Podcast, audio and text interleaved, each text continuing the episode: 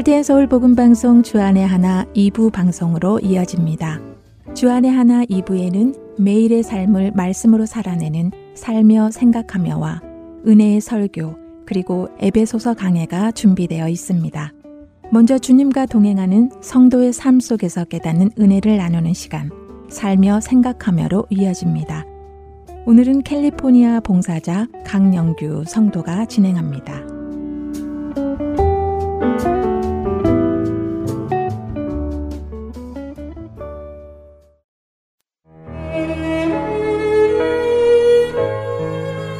코로나로 경직돼 있던 세상이 어느덧 예전의 모습을 하나둘 찾아가고 있습니다. 마스크를 쓰지 않는 사람을 만나게 되는 것도 차츰 자연스럽게 여겨지기 시작합니다. 한산하던 거리에는 다시 교통량이 증가하며 15분이면 갈 수 있던 거리가 30분씩 걸리기도 합니다. 그만큼 많은 사람들이 세상으로 나오고 있다는 말이겠지요. 세상은 이렇게 사람들이 다시 모이기 시작하는데 유독 교회만은 아직도 빈자리가 많이 있습니다.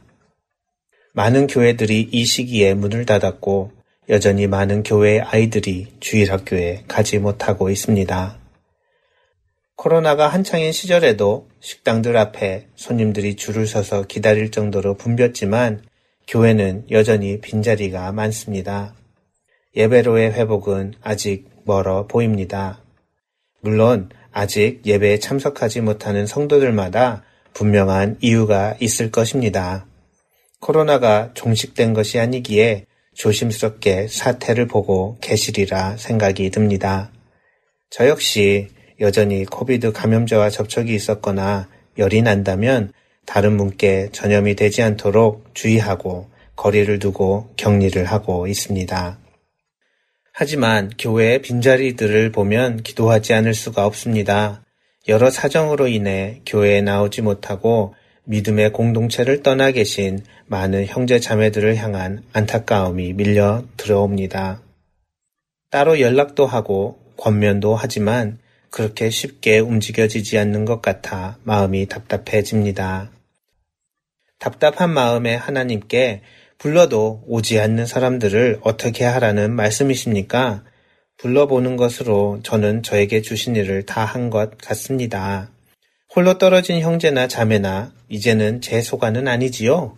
라며 하소연을 하였습니다. 그때 오래전 보았던 영상이 하나 떠올랐습니다.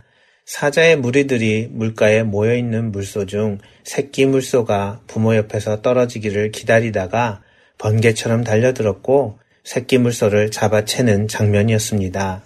그리고 곧 그 물소 새끼 위로 사자들이 몰려드는 안타까운 장면이 벌어졌지요. 설상가상으로 물속에서 악어까지 나와서 새끼 물소 한 마리를 놓고 육지에서는 사자들이 물속에서는 악어가 서로 잡아먹겠다고 공격을 하였습니다. 수적으로 우세한 사자들이 새끼 물소를 물고 육지로 끌고 올라갔습니다. 새끼 물소가 죽고 마는구나 하고 체념을 하던 그때에 멀리 있던 물소들의 무리들이 몰려 들어오기 시작하였습니다. 그리고는 물소들은 사자들 사이로 돌진해 뿔로 들이받기 시작하였고 사자들은 물소를 피해 달아나기 시작하는 영상이었습니다. 그 영상이 생각나며 하나님께서 저에게 믿음에서 떨어지지 않도록 주의할 것을 깨닫게 해주심과 동시에 믿음의 공동체에서 멀어진 성도들을 오라고만 하지 말고 그들이 홀로 있지 않도록 찾아가 그들과 공동체가 되어주라고 말씀하시는 것 같았습니다. 베드로전서 5장 8절의 말씀처럼 우리의 대적 마귀는 우는 사자와 같이 두루 다니며 삼킬 자를 찾습니다. 그러기에 우리는 근신하고 깨어야 합니다. 오늘도 대적 마귀는 무리에서 떨어져 나와 있는 성도들을 삼키기 위해 공격하고 있을 것입니다. 그러기에 그들을 찾아가야 하겠습니다. 찾아가 함께 힘을 합쳐 그들이 삼키운 당하지 않도록 해야 하겠습니다. 하나님, 하늘 영광 버리시고 이 땅에 죄인을 찾아오신 예수님처럼 우리 성도들은 그들에게 찾아가 사단이 공격하지 못하도록 믿음의 공동체가 될 수 있도록 복음을 들고 나아가는 자 되게 하여 주시옵소서 예수님의 이름으로 기도드립니다.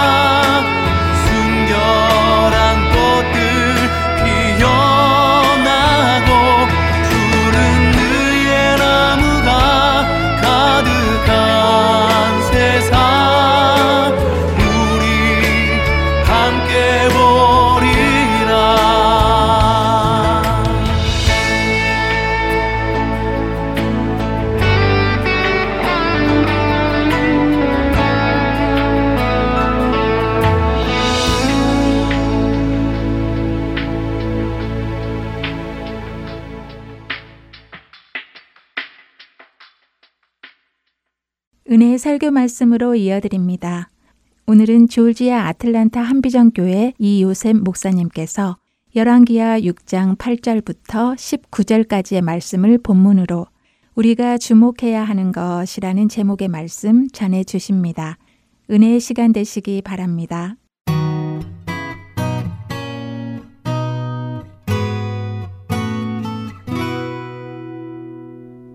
미국의 독립 전쟁이 시작돼서 영국으로서 독립하기 위해서 막 전쟁을 할 때가 있었습니다. 그때 전투를 한 지휘관 중에서 유명한 지휘관 중에 한 사람이 데니얼 모건이라는 사람인데요. 이 데니얼 모건의 소총 부대를 소위 모건의 소총 부대라 그래서 굉장히 유명합니다. 아, 그 이유가 뭐냐 하면 전쟁을 승리로 이끌 만한 기폭제와 같은 그런 역할을 하는 전투를 이끌었기 때문에 그렇습니다. 데니얼 모간이 중대장을 하고 있을 때 그 중대가 미국 부대죠 물론 준비가 좀 충분하지 않았습니다. 탄약도 부족하고 보급품도 부족하고 여기저기서 이제 미국 사람들이 모여서 영국을 대항해 싸우자 이렇게 됐기 때문에 훈련도 부족하고 군대로서 참 부족한 것이 많았다 그럽니다. 반면에 그들이 상대해야 했던 영국 군대는 조직적이고 직업적인 군대이고 충분한 지원과 충분한 자원을 가지고 전쟁에 임했었다. 수적으로도 굉장히 열세한 위치에서 그 데니얼 모건 부대가 영국과 싸울 수밖에 없었다 그럽니다. 그런데 전투가 붙기 전날 병사들에게 데니얼 모간이 한 가지를 계속 강조를 했습니다. 그게 뭐냐면 일당 유펜스를 밟고 전쟁에 싸우는 그런 친구들을 노리지 말라. 총알을 낭비하지 말라. 우린 총알이 부족하다. 그러면서 견장단 사람만 써라. 그러니까 예전에 수술이 달린 굵은 견장을 단 영국군들은 장교들입니다. 그러니까 장교들만 쏘고 사병들은 쏘지 말라 그런 것입니다. 근데 그 병사들이 그 다음날 전투를 붙으면서 그 말에 따라서 장교만 쐈습니다. 이틀간 전투를 치니까 결과가 뭐냐면 영국군 장교의 절반이 죽었다고 합니다. 그 다음에 전쟁이 좀 완전히 끝나서 영국의 패배로 끝나버렸습니다. 그때 보니까 장교가 단 한 명도 살아남지 않았다. 영국군 사병들은 살아있는데 장교가 단 한 명도 살아있지 않았다. 전쟁을 실패하고 패배하고 영국군이 항복을 했는데 보니까 장비도 그대로 있고 탄환도 그대로 있고 모든 것이 그런데 그들을 지휘할 장교가 다 죽어버렸다. 그러니까 이들이 무릎 꿇고 항복할 수밖에 투항할 수밖에 없었다 그럽니다. 이 전쟁 승리로 말미암아서 독립 전쟁의 승리의 기폭제 같은 역할을 합니다. 그래서 판세를 바꿔버리는 그런 전투가 됩니다. 아, 이런 전투를 통해서도 우리 또 알 수 있는 건 뭐냐면 지휘자가 얼마나 중요한가 하는 것을 다시 한번 생각해 보는 그런 내용인 것 같습니다. 오늘 성경에서 오늘 본문 말씀 가운데에서 북왕조 이스라엘과 아람 북에 살고 있던 아람 나라는 계속 전쟁을 했습니다. 아람이라는 나라가 점점 강성해지고 영토 확장을 꾀하니까 남쪽으로 북왕조 이스라엘을 계속 침범하는 것입니다. 이런 상황에서 이스라엘을 침범하기 위해서 아람 왕이 군대를 보냅니다. 왕을 죽이면 되니까 왕이 있는 곳으로 군대를 보냅니다. 그러면 그때마다 왕이 어떻게 알았는지 기가 막히게 알아가지고 거기를 방비하더라 그런 얘기입니다. 왕이 어딜 가도 그 도시를 간 거를 눈치채고서는 군대를 글로 아람 군대를 보내면 거기에서도 방비를 하더라. 그러니까 아람 왕이 오늘 본문 내용에서는 보면요 의심하기 시작합니다. 우리 중에 첩자가 있다. 우리가 명령하는 것을 다 알고 가서 전하는 자가 있기 때문에 이게 전략이 듣지 않는다 얘기합니다. 그러자 아람 왕의 신하 중에 한 사람이 얘기했겠죠. 그게 아니고 이스라엘에는 선지자가 있어서 특별히 엘리사란 선지자가 있어서 아람 왕이 침실에서 하는 말조차도 다 압니다. 모르는 것이 없는 선지자가 하나 있습니다. 그 선지자가 다 알기 때문에 이스라엘 왕에게 말해주면 그 길은 가지 마라 저 길은 가라 말해주면은 그로 말미암아서 이스라엘 왕이 움직이는 것입니다. 그러자 아람 왕이 명령한 내용이 나옵니다. 그러면 그 선지자를 잡아라. 선지자가 있다고 믿어지는 도단으로 아람의 대군을 보낸 것입니다. 오늘 스토리는 진행되면서 선지자 엘리사의 사환인 젊은이가 아침에 일어나서 보니까 밤 사이에 아람 군대가 성을 빼곡히 둘러쌌습니다. 놀란 거죠. 그래서 그걸 보고 이 사람이 놀랍니다. 젊은이가 놀래서 정말 그로 말미암아서 벌벌 떠는 소리를 오늘 하는 것이 나옵니다. 15절에 보면 하나님의 사람의 사환이 일찍 일어나서 나가보니 군사와 말과 병거가 성읍을 에워쌌는지라. 사환이 엘리사에게 말하되 아, 내 주여 우리가 어찌하오리까 하고 얘기했네. 낭망한 거죠. 떨리는 겁니다. 예, 두려움에 쌓여서 우린 죽었다 하는 것입니다. 이제 적군의 군대가 뺑 돌려 쐈으니 우린 한 사람도 살지 못하고 다 죽을 것입니다. 떠는 모습을 볼 수 있습니다. 그때 엘리사가 16절에 보면 대답하되 두려워하지 말라 얘기합니다. 우리와 함께 한 자가 그들과 함께 한 자보다 많다. 근데 사실은 군사가 없었거든요. 군사가 없는 상태에서 엘리사는 얘기합니다. 이해하지 못했던 사안을 위해서 기도합니다. 하나님께 기도하자. 오늘 17절에 보면 기도하여 이기를 여호와여 원하건대 그의 눈을 열어 보게 하옵소서 하니 여호와께서 그 청년의 눈을 여심해 그가 보니 불말과 불병거가 산에 가득하더라. 오늘 엘리사 기도를 하자 이 사환의 눈이 열리면서 보게 된 것이 뭐냐면 불말과 불병거가 엘리사 뒤에 산에 가득한 것을 보게 되었다 하는 내용입니다. 오늘 기도의 내용이 뭐냐면 이 젊은이의 눈을 뜨게 하여 주시옵소서 하고 기도합니다. 오늘 뿐만 아니라 엘리사가 다시 기도합니다. 아람 군대의 눈을 어둡게 하여 주시옵소서 기도하니까 아람 군대의 눈이 어두워지고 결국은 엘리사가 그들을 속여 인도해서 이스라엘 군대가 진을 치고 있던 사마리아로 가서 그 군대의 한 복판으로 그들을 인도해서 들어가서 포위되게 하였더라. 결국 물론 아람 군대가 이제 철수하게 됩니다. 그런데 오늘 말씀 가운데 우리가 눈여겨봐야 될 대목이 어디냐면 기도하니까 사환의 눈이 열렸더라 하는 내용입니다. 실제적으로 사환은 전쟁에 반드시 죽을 것이라니까 떨었는데 전쟁의 결과는 엘리사가 말한 대로 하나님의 승리였더라. 피도 한 방울 흘리지 않고 전쟁을 승리하는 것을 경험했다 하는 것입니다. 근데 그가 특별히 눈이 열려서 오늘 본 것이 뭐냐면 하나님의 군대가 그득한 것을 보았더라. 오늘 말씀 중에서 이것이 육신의 눈이 아니라는 것을 금방 알 수 있습니다. 그 엘리사의 사환이 보았던 아람 군대는 육신의 눈을 통해서 본 것입니다. 그리고 그게 떨렸던 것은 육신입니다. 그런데 오늘 하나님께서 그의 눈을 열어주셨다는 건 영적인 눈인 것을 알 수 있습니다. 영적인 눈을 열어주신가 그때서야 엘리사가 보던 그것, 하나님의 일하심과 역사하심과 능력을 보게 되었다. 이 사환이 어떻게 됐을까 우리는 금방 생각할 수 있습니다. 얼마나 위로가 됐을까? 얼마나 놀랬을까? 뿐만 아니라 피 한 방 흘리지 않고서는 정말 적군의 눈이 어두워지고 이기는 장면을 체험하면서 그가 얼마나 큰 믿음을 갖게 되었을까 하는 걸 생각해 볼 수 있습니다. 눈이 열린다는 것이 얼마나 중요한 것인지 오늘 본문 말씀 우리에게 가르치고 있습니다. 오늘 살아가는 우리에게도 그런 눈이 있다고 믿으십니다. 육신으로 보는 두 눈을 말하는 것이 아니라 우리 내면의 눈이 있다는 것입니다. 내면의 눈. 성경 안에서 성경을 시작하자마자 창세기에서부터 그, 그 눈에 대해서 말씀이 나옵니다. 창세기 3장에는 첫 번째 사람 아담과 이브가 에덴 동산에 살아가고 있을 때 마귀가 그들에게 접근해서 그들을 타락하게 하고 유혹하는 장면부터 시작됩니다. 그 유혹하는 장면에서 3장 1절로부터 마귀가 그들에게 접근해서 우선은 질문을 합니다. 이 동산에 있는 모든 과실을 하나님이 다 먹지 말라고 하시더냐. 하나님을 옥신꾸러기와 폭군처럼 이렇게 비치게 만드는 질문입니다. 답변이 나옵니다. 이브가 뭐라고 하냐면은 아니다. 하나님이 모든 과일을 우리가 마음대로 먹되 그 중에 선악을 아는 나무의 과실만 먹지 말라 했다. 그것을 먹는 날에는 우리가 죽을까 하노라 하고 이렇게 나옵니다. 그것을 먹으면 우리가 죽는다고 말씀하셨다. 그러자 마귀가 사절에 보면 거짓말을 합니다. 어떻게 하냐면 뱀이 여자에게 이르되 너희가 결코 죽지 아니하리라. 너희가 그것을 먹는 날에 너희 눈이 밝아져 하나님 같이 되어 선악을 알 줄을 하나님이 아심이라. 설명합니다. 마귀가 뭐라 그럽니까? 그걸 먹으면 죽는 것이 아니라 눈이 밝아지고 하나님처럼 된다. 선과 악도 알게 되고 하나님처럼 지혜로워지고 하나님처럼 능력이 있어진다. 하나님이 그걸 아시니까 너희에게 먹지 못하게 한 것이다. 그러므로 그걸 먹는 것은 너희에게 불리하거나 죽는 문제가 아니라 너희에게 유익한 것이다. 하나님을 거짓말장으로 만듭니다. 이 말을 듣고 이브가 그 나무의 과실을 보니까 먹음직도 하고 보암직도 하고 지혜롭게 할 만큼 탐스럽기도 한지라. 그 말을 듣고 보니까 정말로 지혜롭게 할 만큼 탐스럽게 보였다는 얘기입니다.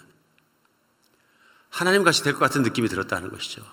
먹지 않으면 못 견딜 만큼 그걸 먹고 싶은 욕망에 휩싸이게 되고 마귀의 말에 속은 이분은 자기도 그것을 따먹고 옆에 있던 자기 남편 아담에게도 그것을 주어서 둘이 함께 선악과를 따먹고 하나님께 죄를 짓게 되었더라 하는 말씀으로 시작됩니다.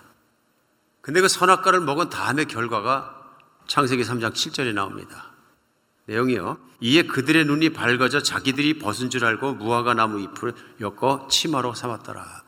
그 선악과를 먹고 나니까 일어난 결과가 무엇이냐면 그들의 눈이 밝아졌다 얘기합니다. 어떻게 생각하면 어, 마귀의 말이 맞네 생각할 수 있습니다. 마귀의 말대로 그들의 눈이 밝아졌네.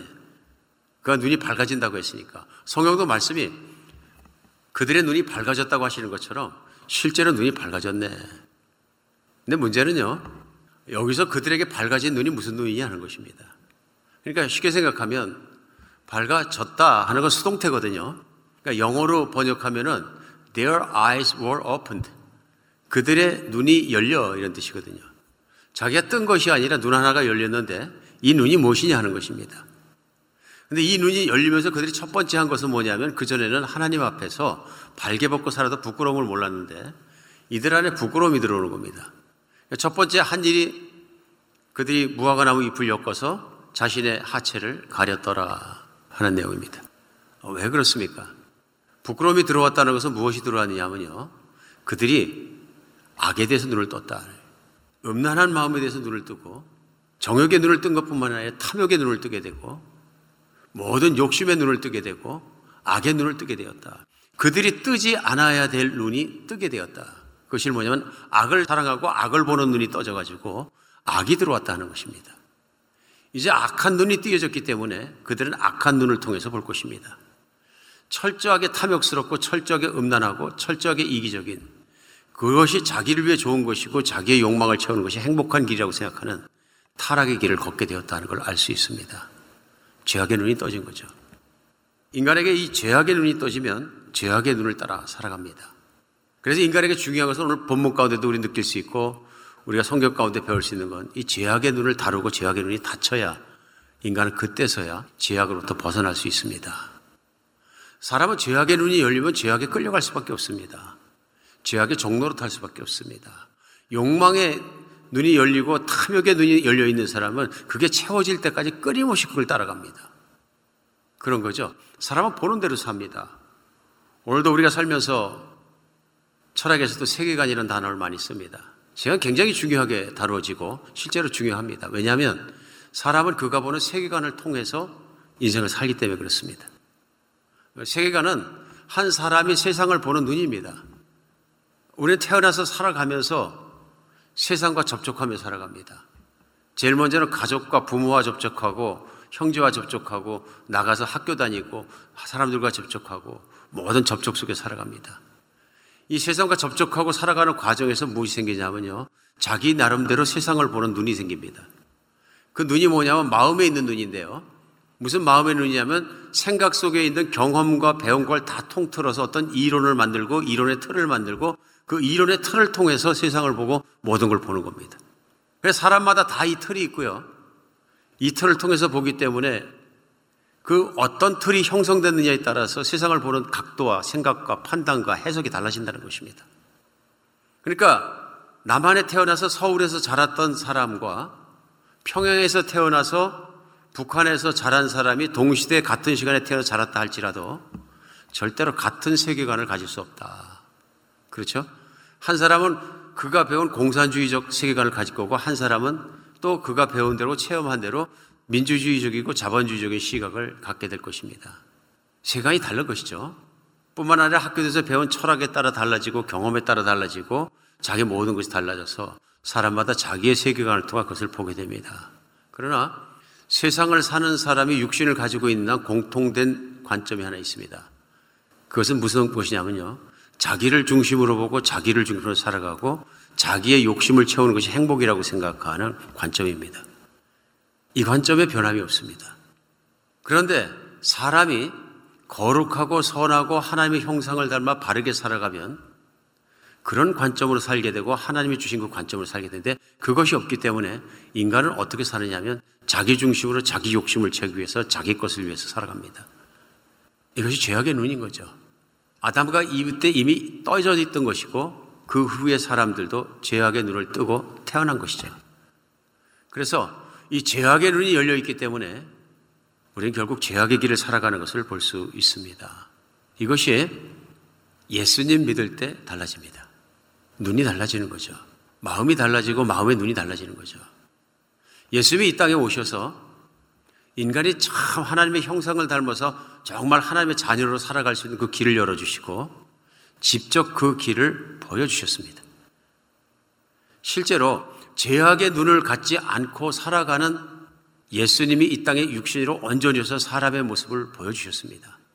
대표적으로 잘 드러나는 것이 어디냐면 마태복음 4장에 나오는 광야에 나가서 금식하셨을 때 예수님의 모습입니다. 마태복음 4장 1절로 3절에는요.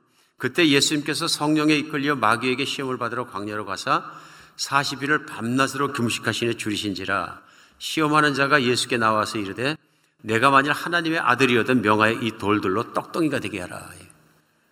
예수님이 이 땅에 오셔서 복음을 전하시고 구원하시고 그 사역을 시작하실 때 첫 번째 일이 뭐였냐면 광야에 나가 40일간 금식하시고 하나님께 기도하는 일이었습니다. 그때 굶으신 예수님 앞에 마귀가 나타납니다. 창세기 3장에서 아담과 하와 첫 번째 사람에게 마귀가 등장한 것처럼 오늘 두 번째 오신 아담이라고 얘기하는 예수 그리스도, 우리의 구원자로 오신 예수님께서 광야에서 금식하실 때도 마귀가 나타납니다. 동일한 마귀죠. 그 마귀가 나타나서 예수님을 유혹하고 설득하는데 창세기와 같은 방법으로 유혹합니다. 첫 번째, 굶주리신 예수님에게 유혹한 내용이 뭡니까? 이 돌들로 떡덩이가 되게 하라. 여기는 떡이 돼서 먹게 하라 그런 얘기입니다. 뭐 금식해 보시면 아시겠지만 금식하는 사람이 가장 많이 생각해서 잊어버리고 지워버리기 힘든 게 음식이 되는 것입니다. 배가 고픈 사람은 자동적으로 음식 생각이 납니다. 그런 예수님께 접근해서 한 말이 뭐냐면 내가 하나님 아들이 아니냐 인정해 줍니다. 하나님의 아들은 모든 걸 할 수 있는데 돌덩이 들고 떡으로 바뀌어서 먹으면 될 거 아니냐. 하나님 아들이 뭐가 부족해서 사역을 하고 하나님 나라를 이루는 과정에서 이렇게 굶고 이렇게 힘들고 이렇게 힘든 과정을 거쳐가려고 하느냐. 떡을 만들어서 먹고 배불르고 힘을 내서 하나님 사역을 해야 될 거 아니냐. 지금 도전하고 있는 거 볼 수 있습니다. 마귀가 얘기할 때 예수님 편에서 예수님을 생각해서 예수님을 알고 예수님을 높여드리고 뭐 그런 모습으로 오늘 다가가는 모습을 볼 수 있습니다. 그럼 마귀의 의도는 예수님이 하나님 아버지의 말씀을 따르지 못하게 하는 데 있습니다. 예수의 답변이 그걸 드러냅니다. 마태복음 4장 4절에서 예수님 답변은요. 예수께 대답하여 이르시길 기록되었을 때 사람이 떡으로만 살 것이 아니요 하나님 위에서 나오는 모든 말씀으로 살 것이라 하셨느니라. 구약성경 신명기 8장 3절에 나오는 말씀을 그대로 인용하셔서 사람은 떡으로만 사는 것이 아니다. 이스라엘 백성이 광야에서 만나를 먹고 산 것은 가장 중요한 이유가 뭐냐면 사람들로 겸손하고 하나님 말씀을 순종하게 하기 위해서 만나를 먹으셨다.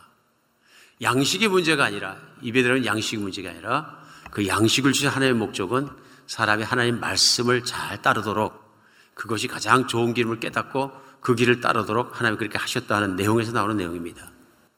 오늘 예수님은 분명히 말씀하시고 아버지께서 예수님께 주신 말씀은 40일간 금식하고 아버지 앞에 기도하고 아버지 앞에 집중하는 시간을 갖도록 말씀하셨다는 거예요. 그러면 성령님의 이끄심을 따라 그렇게 아버지 말씀에 순종하고 금식을 하는데 나타나서 떡을 먹어라 했을 때 과연 마귀의 말대로 떡을 먹고 힘을 내고 열심히 살아가는 것이 맞느냐? 아니면 아버지 말씀대로 순종해서 끝까지 금식을 하고 기도하고 다 마칠 때까지 하나님의 뜻을 따라가는 것이 맞느냐 하는 얘기입니다. 오늘 말씀 가운데 예수님의 말씀은 마귀와는 전혀 다른 각도에서 말씀하신 겁니다. 마귀의 말은 설득력 있습니다. 현실적입니다. 타당해 보입니다. 나에게 좋아 보입니다. 그러나 예수님께서는 보이는 떡에 대한 유혹보다 보이지 않는 하나님 말씀을 꼿꼿이 따라갔습니다. 오늘 말씀 속에 우리가 알 수 있는 것이 있습니다. 사람이 무엇을 따라 사느냐 하는 것에 따라서 다르다는 것입니다. 오늘 예수님 말씀 속에 느낄 수 있는 것은 물론 사람이 떡을 먹어야 빵을 먹어야 밥을 먹어야 살지만 사람이 밥만으로 살 수 있느냐 못 산다. 인간에게 생명을 주시고 존재하게 하시고 영원히 살게 하시고 그 모든 것을 움직이는 것은 하나님이시고 하나님과의 바른 관계를 갖고 하나님 말씀에 순종하며 살면은 인간이 살 뿐만 아니라 영원히 살겠지만 아무리 좋은 음식을 먹고 아무리 건강한 것을 먹고 아무리 육신을 건강하게 해도 하나님 앞에 바르지 못하면 그 생명은 죽은 것이니라. 그 말씀인 거죠. 오늘 말씀 속에서 우리 그것을 깨닫습니다. 우리도 세상을 살아가면서 눈에 보이는 것에 너무 연연해 하지 않는가, 급급해 하지 않는가 생각하게 됩니다. 사도 바울은 고린도후서 4장 18절 우리가 주목하여 보는 것은 보이는 것이 아니요 보이지 않는 것이니 보이는 것은 잠깐이요 보이지 않는 것은 영원함이라 얘기합니다. 우리가 주목하는 것은 우리가 보고자 하는 것은 보이는 것이 아니라 보이지 않는 것이고 그 이유가 무엇이냐면 보이는 것은 잠깐 있는 것이고 보이지 않는 것은 영원함이라. 영원한 것과 잠깐 있는 것에 어떤 것이 중요하겠느냐? 오늘 우리가 살아가면서 가장 중요한 것이 무엇이겠느냐 얘기했을 때 그것은 하나님과 하나님 말씀인 것을 드러내고 있습니다. 오늘 살아가는 우리에게도 똑같은 것이 왜 그러냐면요. 이거 진리이기 때문입니다. 세상에 존재하는 눈에 보이는 모든 것들은 없어질 것들입니다. 우리 예수님이 재림하시고 이 땅에 오셔 세상을 심판하시고 그때 마귀가 전부 무적행에 갇히고 지옥에 들어가고 모든 것이 정리될 때에 이 땅과 하늘은 다 없어지고 새로운 땅과 새로운 하늘이 내려오고 예수님과 함께 그곳에 살 것입니다. 우리가 보는 피조물의 모든 것은 사라지고 전혀 새로워진다는 말씀입니다. 이 모든 걸 존재하게도 하시고 없어지게도 하시고 그것을 운행하시는 분은 하나님이십니다. 오늘 사도 바울은 그것을 보면서 얘기합니다. 우리가 세상을 살면서 보이는 것에 연연해서 살다 보면 보이지 않지만 영원한 것, 하나님의 말씀을 놓치게 되고 하나님의 믿음을 놓치게 되면 우리는 보이는 것을 추구하다가 죽게 된다. 인생을 살면서 추구해야 될 것이 무엇인지를 분명히 얘기하고 있습니다. 정말 그런 것 같습니다. 우리 인생을 살아가면서 보이는 것에 쉽게 매료됩니다. 쉽게 따라가게 됩니다. 그 보이는 것들을 따라 살다 보면은 급한 일도 많이 생깁니다. 우리의 만약에 세계관이 내 과거의 육신의 세계관과 과거에 있던 죄악의 눈으로 그대로 사, 보고 살아간다 그러면 이 세상에서 제일 중요하고 제일 해야 되는 일은 뭐냐면요. 나를 만족시키는 일입니다. 그러기 위해서 내가 해야 되는 일은 뭐냐면 내가 갖고 싶은 것을 갖고 내가 이루신 것을 잊고 내가 되고 싶은 것이 되면 됩니다. 인생은 어쩌면 그걸 보고서 미친 듯이 쫓아가지 않습니까? 그런데 그러한 현실 눈에 보이는 그것들을 위해서 내가 매일 씨름하고 쫓아가다 보면 영원한 삶을 잃어버립니다. 영혼에 대해서 관심도 없어집니다. 너무 추상적으로 들립니다. 내가 눈에 보이는 현실 속에 내가 한 가지 돈을 더 번다거나 지위가 올라간다거나 내가 정말 내가 갖고 싶은 어떤 것을 갖는 것이 세상 어느 것보다 중요하다고 생각이 듭니다. 가치관이 다른 거죠. 가치관은 내가 보는 세계관을 통해서 결정되는 것입니다. 어느 것이 가치 있느냐. 사생관도 그렇잖아요. 무엇을 위해 죽고 살 것이냐. 내가 추구하고 내가 바라보고 세계관에 따라 달라지는 걸 알 수 있습니다. 믿음의 마음이 들어오면 예수님을 믿으면 그래서 믿음의 눈이 열리고 진리를 통해 보는 눈이고 하나님 말씀을 통해서 보는 눈이 열리면 영원한 것을 사모하고 하나님 나라를 사모하고 그것을 살아가는 마음이 생긴다. 뿐만 아니라 말씀을 사모하게 된다. 이 세상에 어떤 이론도 어떠한 것도 모든 것은 다 사라지지만 영원히 있고 참 진리는 하나님 말씀밖에 없으므로 그 말씀을 소중히 여기고 말씀 안에 살아가고 말씀 밑에 살아가고 말씀을 따라가게 살아간다. 우리 생각해 볼 때 삶에 급하고 모든 게 급해서 우리가 잃어버리는 것이 있습니다. 신앙인들도 쉽게 잃어버리는 것은 하나님 말씀입니다. 하나님 말씀을 읽어야지 생각하면서도 읽지 못하고 하나님 말씀 묵상해야지 하나님 말씀 외워야지 하면서도 하나님 말씀을 등하시하고 살아갈 때마다 보면 내가 이 세상에서 구하는 재미와 눈에 보이는 것들에 대한 추구하는 것들이 급하게 있는 것을 알 수 있습니다. 이것들이 하나님 말씀을 추구하고 말씀을 통해 살아가는 것을 방해합니다. 무슨 일이 일어납니까? 하나님 말씀을 멀리하면 진리를 통해서 보는 일, 눈, 믿음을 통해서 보는 눈이 흐려집니다. 심지어는 다치게 됩니다. 그러면 죄악의 눈으로 다시 살아가게 되는 것입니다.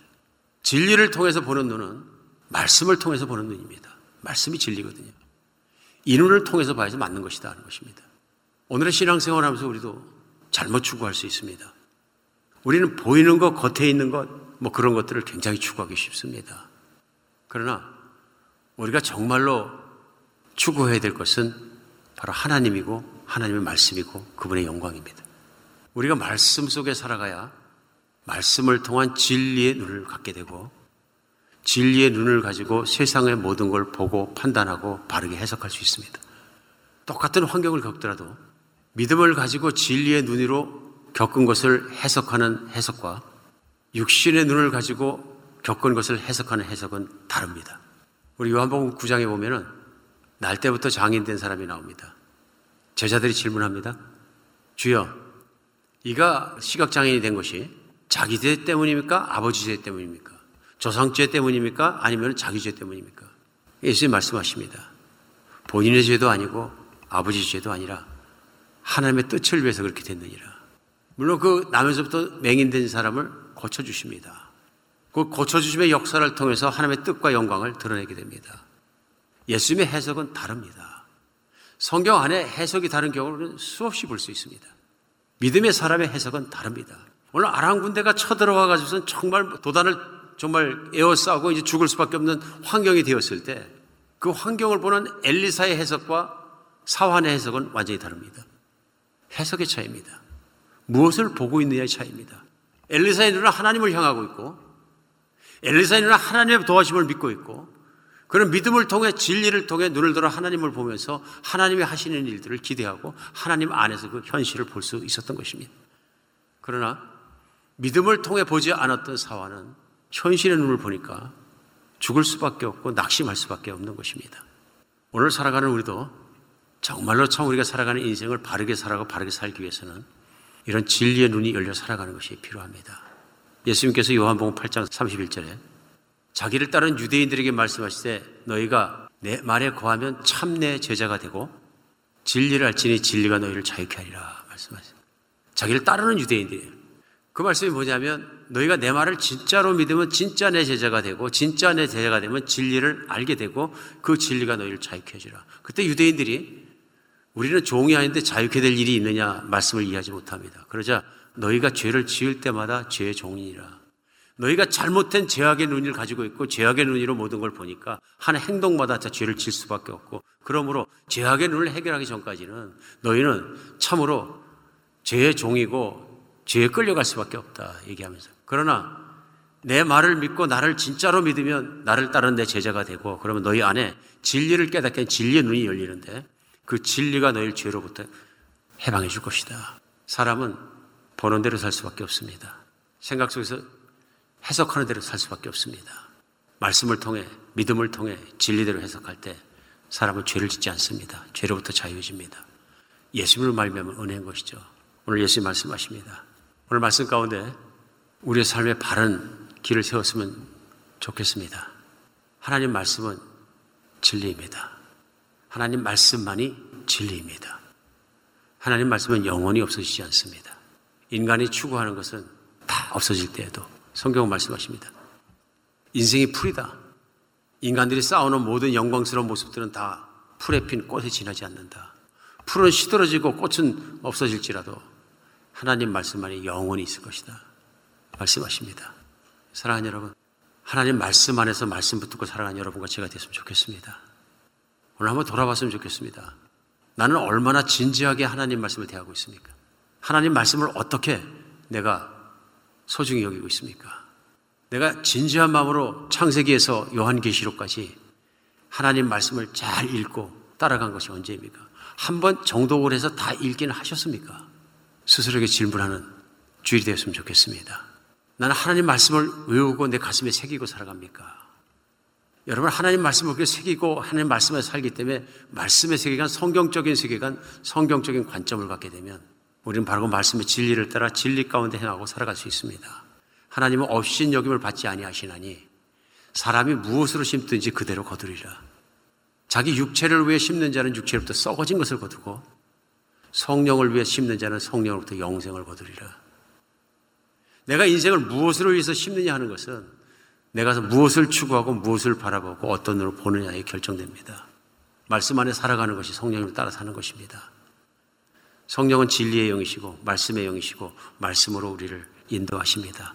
내가 말씀을 버려버리면 말씀을 뒤져 어, 던져버리고 읽지조차 않는다면 도대체 내 믿음은 무엇입니까? 뭘 믿는 겁니까? 생각해 봐야 합니다. 도대체 내 믿음은 정체가 무엇입니까?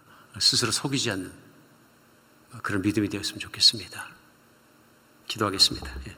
예, 하나님, 예, 하나님의 역사 없이는, 하나님의 은혜 없이는 저희 안에 잘못된 눈이 열려 잘못된 것을 보며 잘못된 판단을 하며 해석을 하고 잘못된 길을 살아갈 수밖에 없습니다. 맞습니다. 예수님께서 눈은 내 마음의 등불이라고 주님 말씀하셨습니다. 등불이 꺼지고 정말 잘못된 관점에서 보게 될 때 얼마나 인생이 더럽고 비참한 인생이 되는 것을 말씀 속에서 깨닫습니다. 하나님, 저희가 불신의 눈을 들어 정말 모든 것을 보는 것이 아니라 이제 온전한 믿음의 눈으로 들어 세상을 보고 살아갈 수 있는 진리 속에 살게 하여 주시옵소서. 말씀 속에 살게 하여 주시옵소서. 믿음으로 보게 하여 주시옵소서. 우리 주 예수 그리스도 이름으로 기도합니다.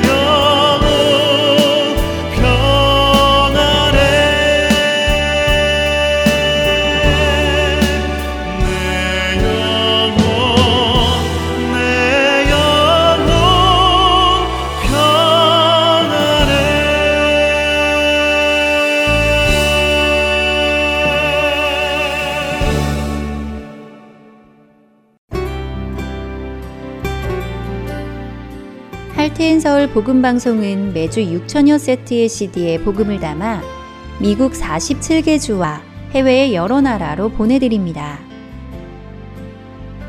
이 귀한 사역이 원활히 이루어지도록 도와주실 봉사자를 찾습니다. CD를 봉투에 담는 작업과 주소를 붙이는 작업, 우표를 붙이는 작업 등의 봉사자의 손길이 필요합니다.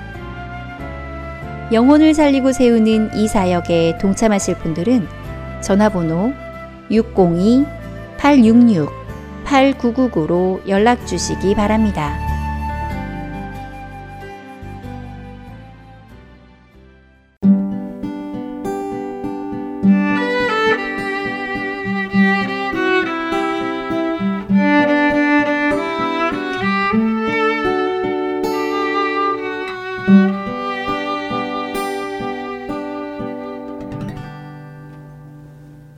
계속해서 에베소서 강해 보내드립니다.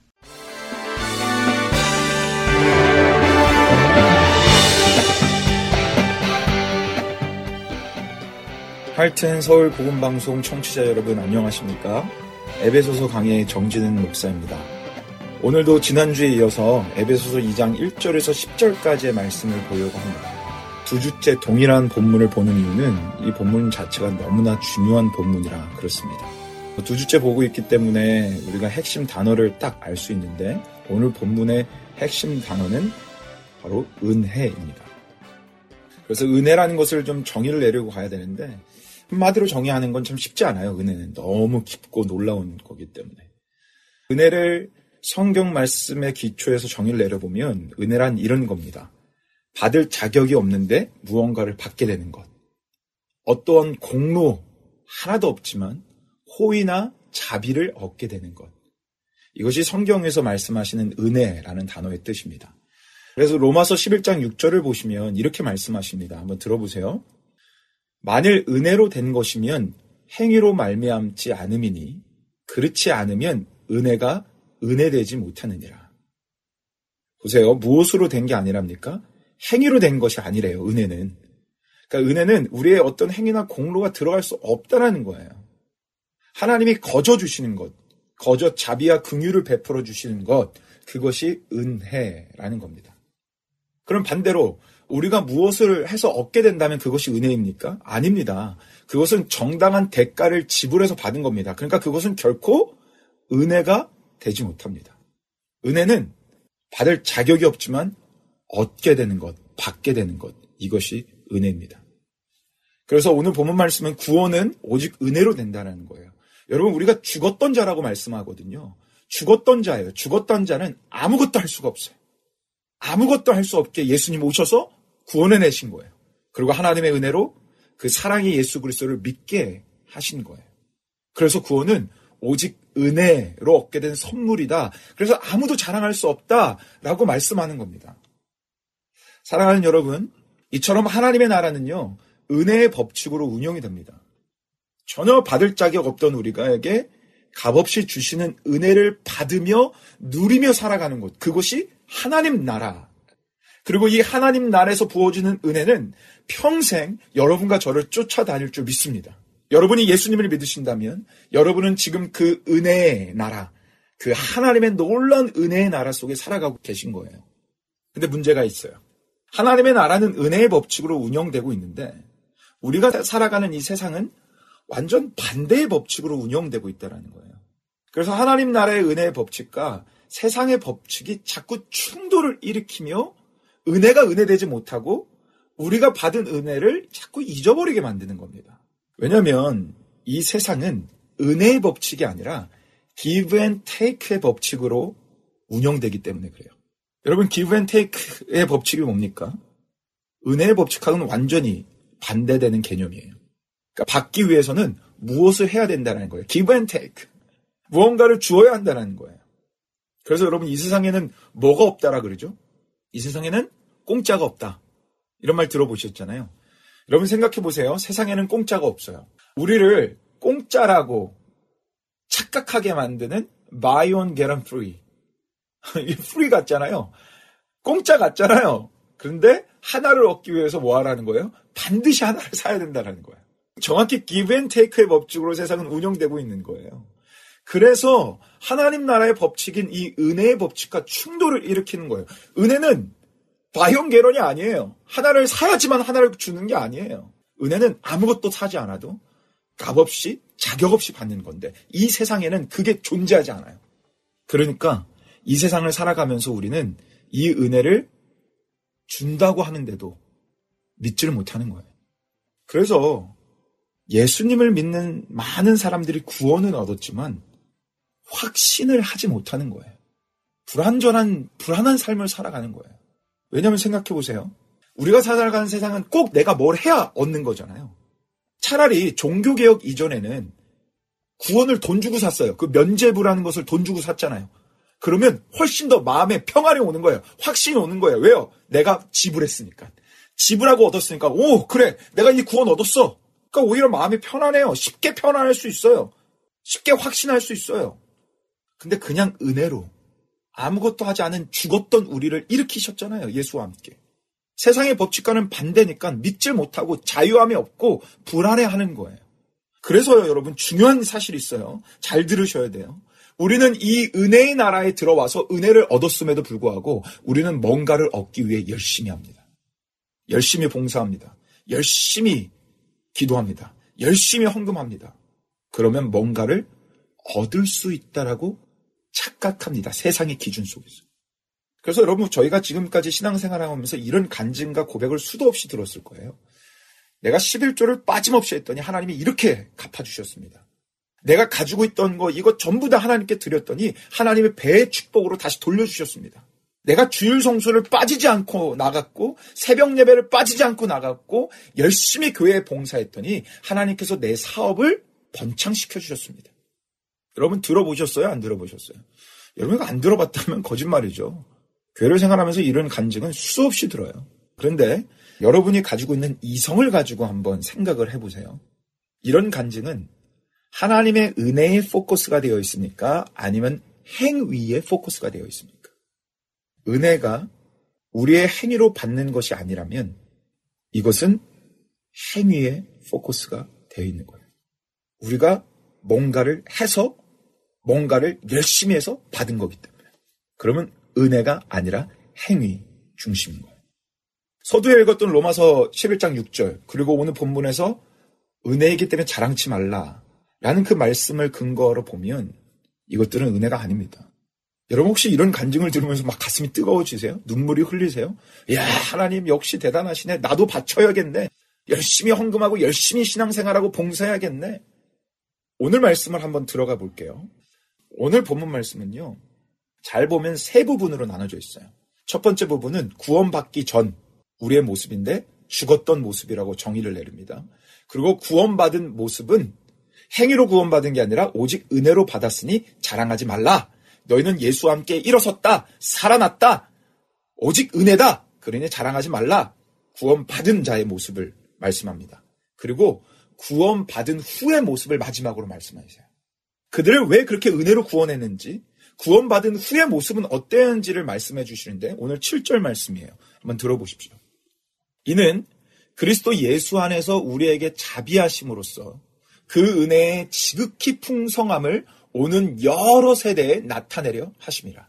자, 앞에 나오는 이는 위의 절하고 연결이 돼요. 이는 너희를 은혜로 구원해낸 이유는 이란 뜻이에요. 너희를 은혜로 구원해낸 이유는 그 다음에 뭐라고 써있냐면 오는 여러 세대, 즉 세상에 너희를 구원해낸 그 은혜가 얼마나 풍성하고 얼마나 위대한지를 너희를 통해서 은혜 받은 너희를 통해서 그 은혜를 이 세상에 나타내게 하려고 너희를 구원해냈다. 라고 말씀하시는 거예요. 무슨 말씀인지 아시겠어요? 다시 정리합니다. 너희를 구원해낸 이유는 너희를 구원해낸 은혜가 얼마나 위대하고 놀라운지를 이 세상에 그 은혜를 드러내게 하려고 너희를 구원해냈다라는 거예요. 그러면서 말씀하시는 게 행위에서 난 것이 아니고 오직 은혜니 자랑하지 말고 받은 은혜만을 증거해라. 라는 게 오늘 본문 말씀이에요. 11조를 잘 냈더니 이런 축복을 받았다. 무엇을 드러낸 겁니까? 11조를 내는 행위를 드러낸 겁니다.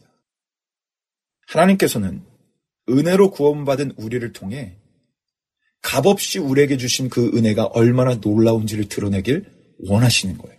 우리가 하는 어떤 행위가 아니라 하나님의 놀라운 예수 그리스도의 그 은혜를. 그러게 저는 오늘 여러분이 분명히 여러분의 신앙을 좀 정리해 갔으면 좋겠어요.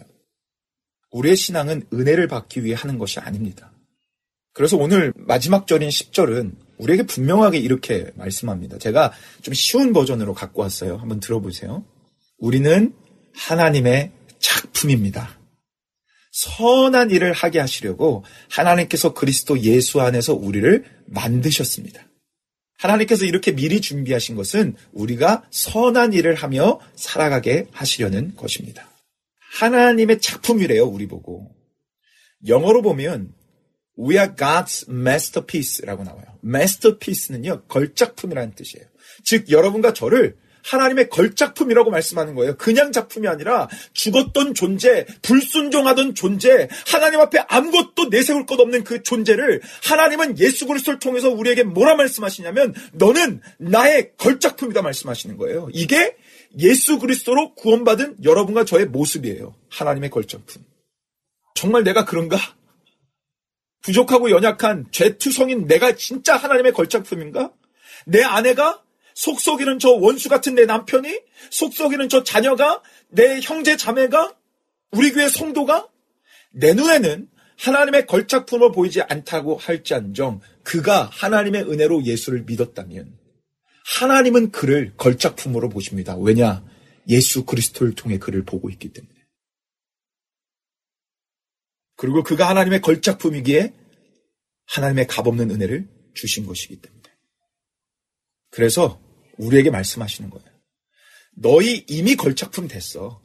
그러니 너희 스스로 걸작품이 되려고 하지 말고 너희를 걸작품 만들어 주신 말도 안 되게 너희를 걸작품이라고 불러 주시는 그 하나님의 은혜를 증거하며 그 하나님의 은혜만 드러내며 살아가. 이게 오늘 말씀인 거예요. 그래서 여러분 오늘 본문 말씀이 얼마나 사실 재밌는지 아세요? 전 여러분이 성경을 보실 때 여러분의 이성을 사용해서 정말 깊이 한번 봤으면 좋겠어요. 오늘 본문은 분명히 뭘 드러내지 말라 그랬냐면 행위를 드러내지 말라 그랬어요. 행위를 자랑하지 말라 그랬어요. 행위를 완전히 거부하는 무너뜨리는 말씀이에요. 그렇지 않아요? 근데 구원받은 이후에 우리의 걸작품을 말씀하면서는 뭐라고 말씀하시냐면 다시 행위를 말씀하세요. 우리는 하나님의 작품입니다.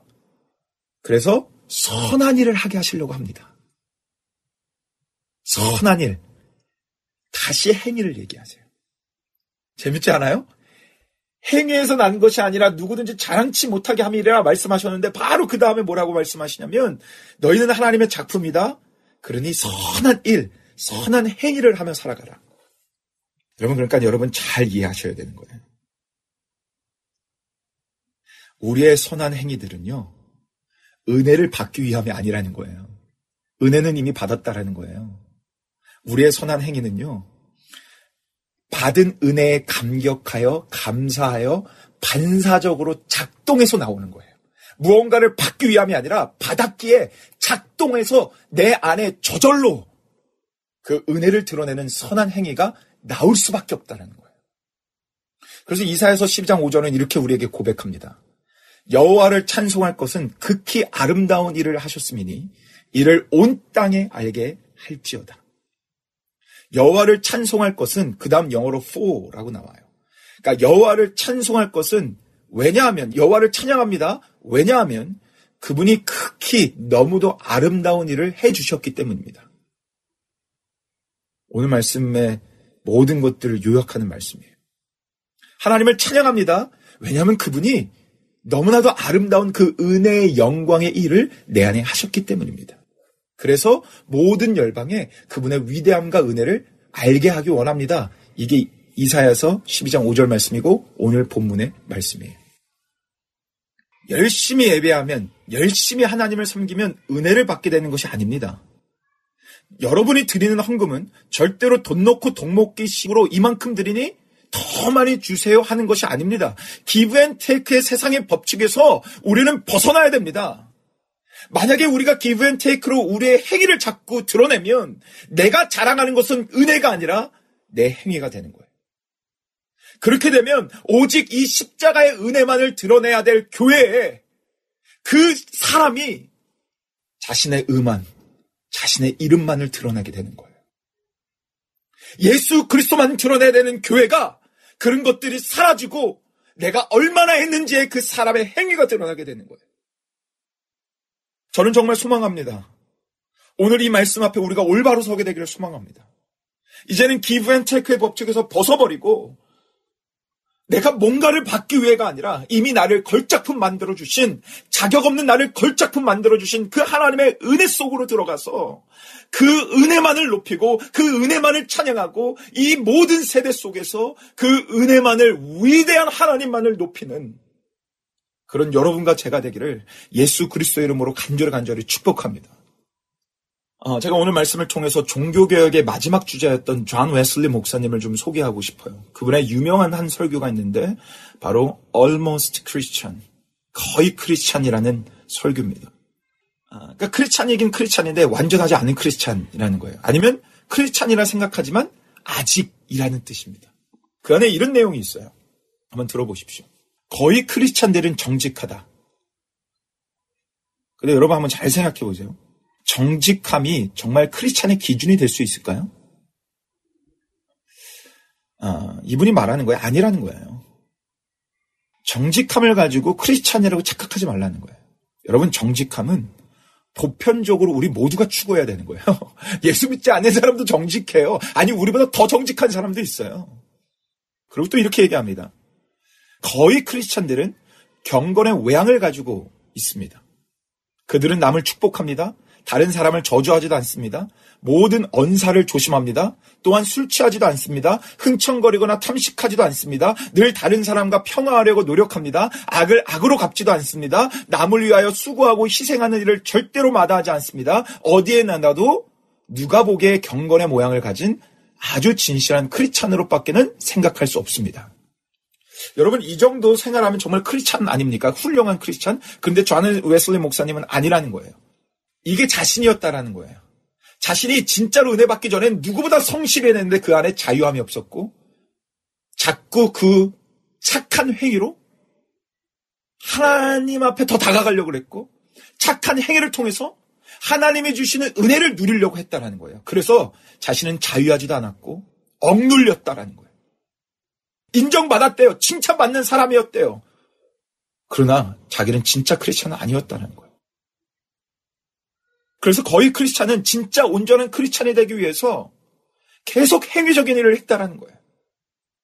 그러나 하나님의 사랑과 은혜를 온전히 깨달은 정말 진정한 크리스찬은 죽었던 나를 그래서 자격 없는 나를 아무 공로 없는 나를 이렇게까지 사랑해 주시고 은혜 주심에 걸작품을 불러 주신 그 놀라운 은혜를 아는 자는 무언가를 받고 얻고 무언가가 되기 위해서가 아니라 그냥 그 은혜만을 찬양하기 위해서 그 은혜만을 높이며 그 은혜만을 전하는 사람이 될 수밖에 없다. 그것이 진짜 크리스찬이라는 거예요. 얼마 전 저희는 종교개혁 500주년을 맞이했었어요. 그때 가장 많이 나온 이야기 중에 하나가요. 종교계에서 너무 은혜만을 강조하다가 이 시대에는 은혜가 값싼 은혜가 돼버렸다는 거예요. 은혜를 받았음에도 너무 자기 멋대로 살아가는 크리스찬 때문에 지금 기독교가 요 모양 요 꼴로 욕을 먹고 있다는 거예요. 그러니 이제는 은혜가 아니라 행위를 외쳐야 될 때라고 많은 사람들이 그렇게 외쳤어요. 맞는 얘기라고 생각해요. 그러나 저는 그 이야기에 동의할 수는 없어요. 왠지 아십니까? 값싼 은혜가 돼버린 것이 아니라 무지한 우리가 그 하나님의 놀라운 은혜를 온전히 깨닫지 못한 거예요. 은혜가 은혜되지 못한 거예요. 정말 그 하나님의 놀라운 은혜를 깨달으면 자격 없는 나를 끝까지 사랑해 주시고 십자가 지시고 걸작품으로 불러주시는 그 은혜를 깨달으면 우리는 변화될 수밖에 없는 거예요. 행위가 우리를 변화시키는 것이 아니라 하나님의 사랑이 그 은혜가 우리를 변화시키는 거고 그러면 내 안에 반작용으로 그냥 그 선한 행위가 나올 수밖에 없는 거예요. 여러분 저는 진심으로 여러분을 축복하고 싶어요. 이 하나님의 은혜가 은혜 되게 하는 여러분들의 인생이 되길 원합니다. 내가 왜 기도하는가? 내가 왜 예배하는가? 내가 왜 말씀 보는가? 내가 왜 선한 일을 하는가? 내가 왜 봉사를 하는가? 내가 왜 헌금하는가? 이 받은 은혜가 너무 존귀하기에, 너무 귀하기에, 갚을 길이 없기에 그저 하나님을 섬기는 것 뿐입니다. 그러면 내가 성경을 얼마나 많이 읽든, 내가 얼마나 기도를 많이 하든, 그거를 자랑처럼 얘기 못 합니다. 내가 얼마나 헌금을 많이 냈든, 그거 자랑처럼 얘기 못 합니다. 우리 하나님의 은혜 때문입니다. 날 위해 죽으시고 부활하신 예수님 때문입니다. 그러면 우리의 삶에, 우리의 교회 공동체에 예수님만이 드러나는 거예요. 예수님만이. 교회를 힘들게 하는 사람을 보십시오. 봉사 많이 한 사람입니다. 기도 많이 한 사람입니다. 헌금 많이 한 사람입니다. 우리의 행위에서 벗어나, give and take에서 벗어나, 하나님의 은혜의 법칙에 깊이 뿌리를 내려, 오직 예수 그리스도, 은혜 위에 은혜를 주시는 그 예수 그리스도의 은혜만을 높이며 살아가는 여러분과 제가 되기를 예수님의 이름으로 시간 간절히 축복합니다. 오늘 에베소서 강해 마치겠습니다. 감사합니다.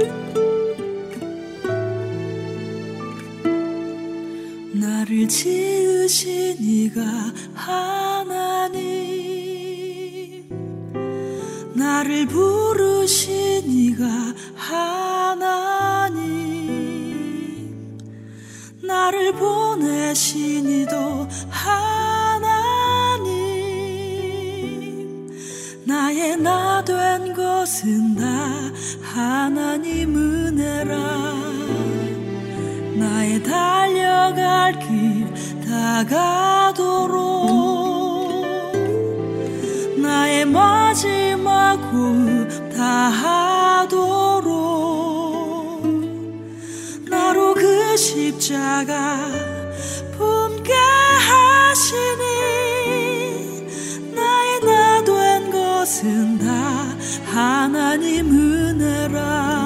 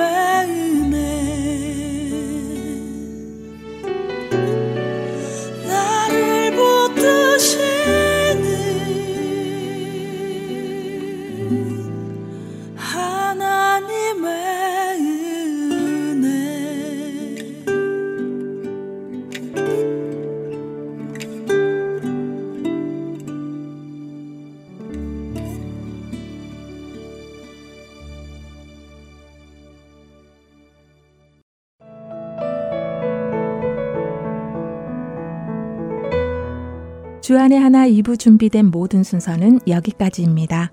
계속해서 주안의 하나 3부로 이어집니다. 주님의 말씀을 더 알아가는 시간 되시길 소망합니다. 저는 다음 시간에 다시 찾아뵙겠습니다. 안녕히 계세요.